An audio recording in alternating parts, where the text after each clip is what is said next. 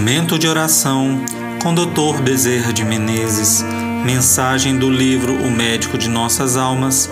Psicofonia recebida pela médium Shirlene Soares Campos no Núcleo Servos Maria de Nazaré. Interpretada por Marta Nunes. Música executada pela violinista Maria Clara Mesquita e pelo violonista Eric Castanho.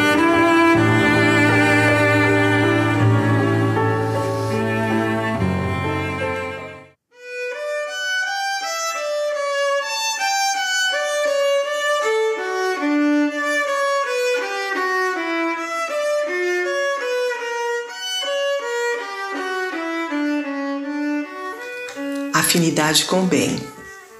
Onde quer que estejamos, nós somos uma energia. Energia no pensar, no falar, no agir. Em torno de nós existem as vibrações que emitimos e as vibrações que captamos. Essas vibrações podem ser positivas ou negativas. Se absorvemos exemplos negativos e os seguimos, se mergulhamos em pensamentos descontrolados, em sentimentos de vingança, de maldade, de ciúme, de desespero. Claro que nós vamos entrar na faixa vibracional de entidades que também respiram sombra e são sombra, que falam na sombra e agem na sombra.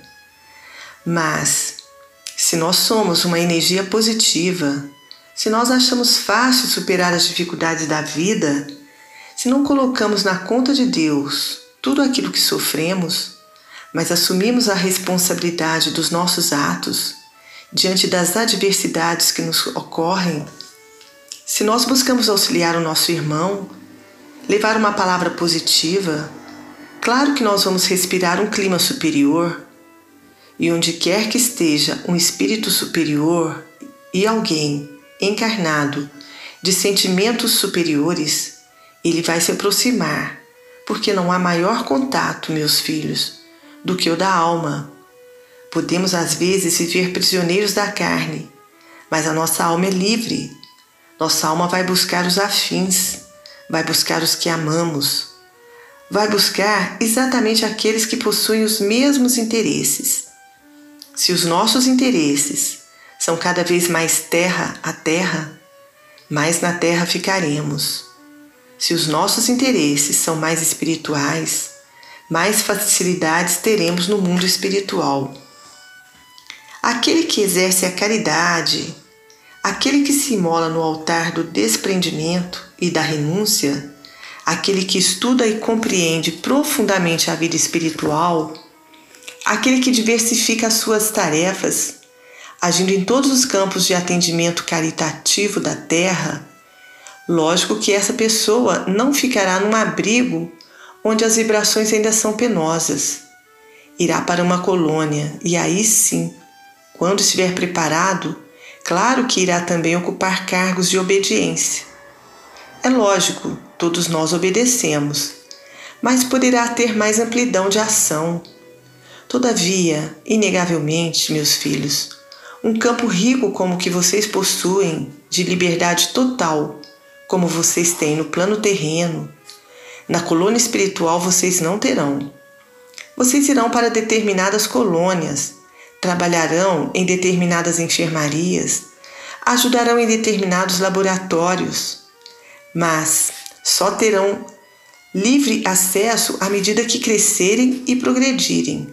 Foi assim com todos nós e será assim com todos vocês. Não é a primeira vez que estamos juntos numa romagem. Muitas outras romagens todos nós já tivemos. Muitos daqueles que são trabalhadores e que ombreiam com vocês no dia a dia, no plano espiritual, lógico que já vieram de muitas e muitas romagens juntos. Tudo é uma dinâmica, a dinâmica da vida e do espírito. Não importa, meus filhos, saber como vocês irão ficar vocês saberão como irão ficar de acordo com aquilo que vocês são hoje e que hoje realizam. Aquilo que vocês realizam hoje darão continuidade no plano espiritual. Se os interesses forem espirituais, logicamente terão mais facilidade do que aqueles cujo interesse maior são interesses materiais. São os interesses limitados da Terra. Claro que aqueles que tiverem maior afinidade com problemas iguais de atendimento no plano terreno, ao chegar no plano espiritual, irão progredir, realmente irão ficar melhores.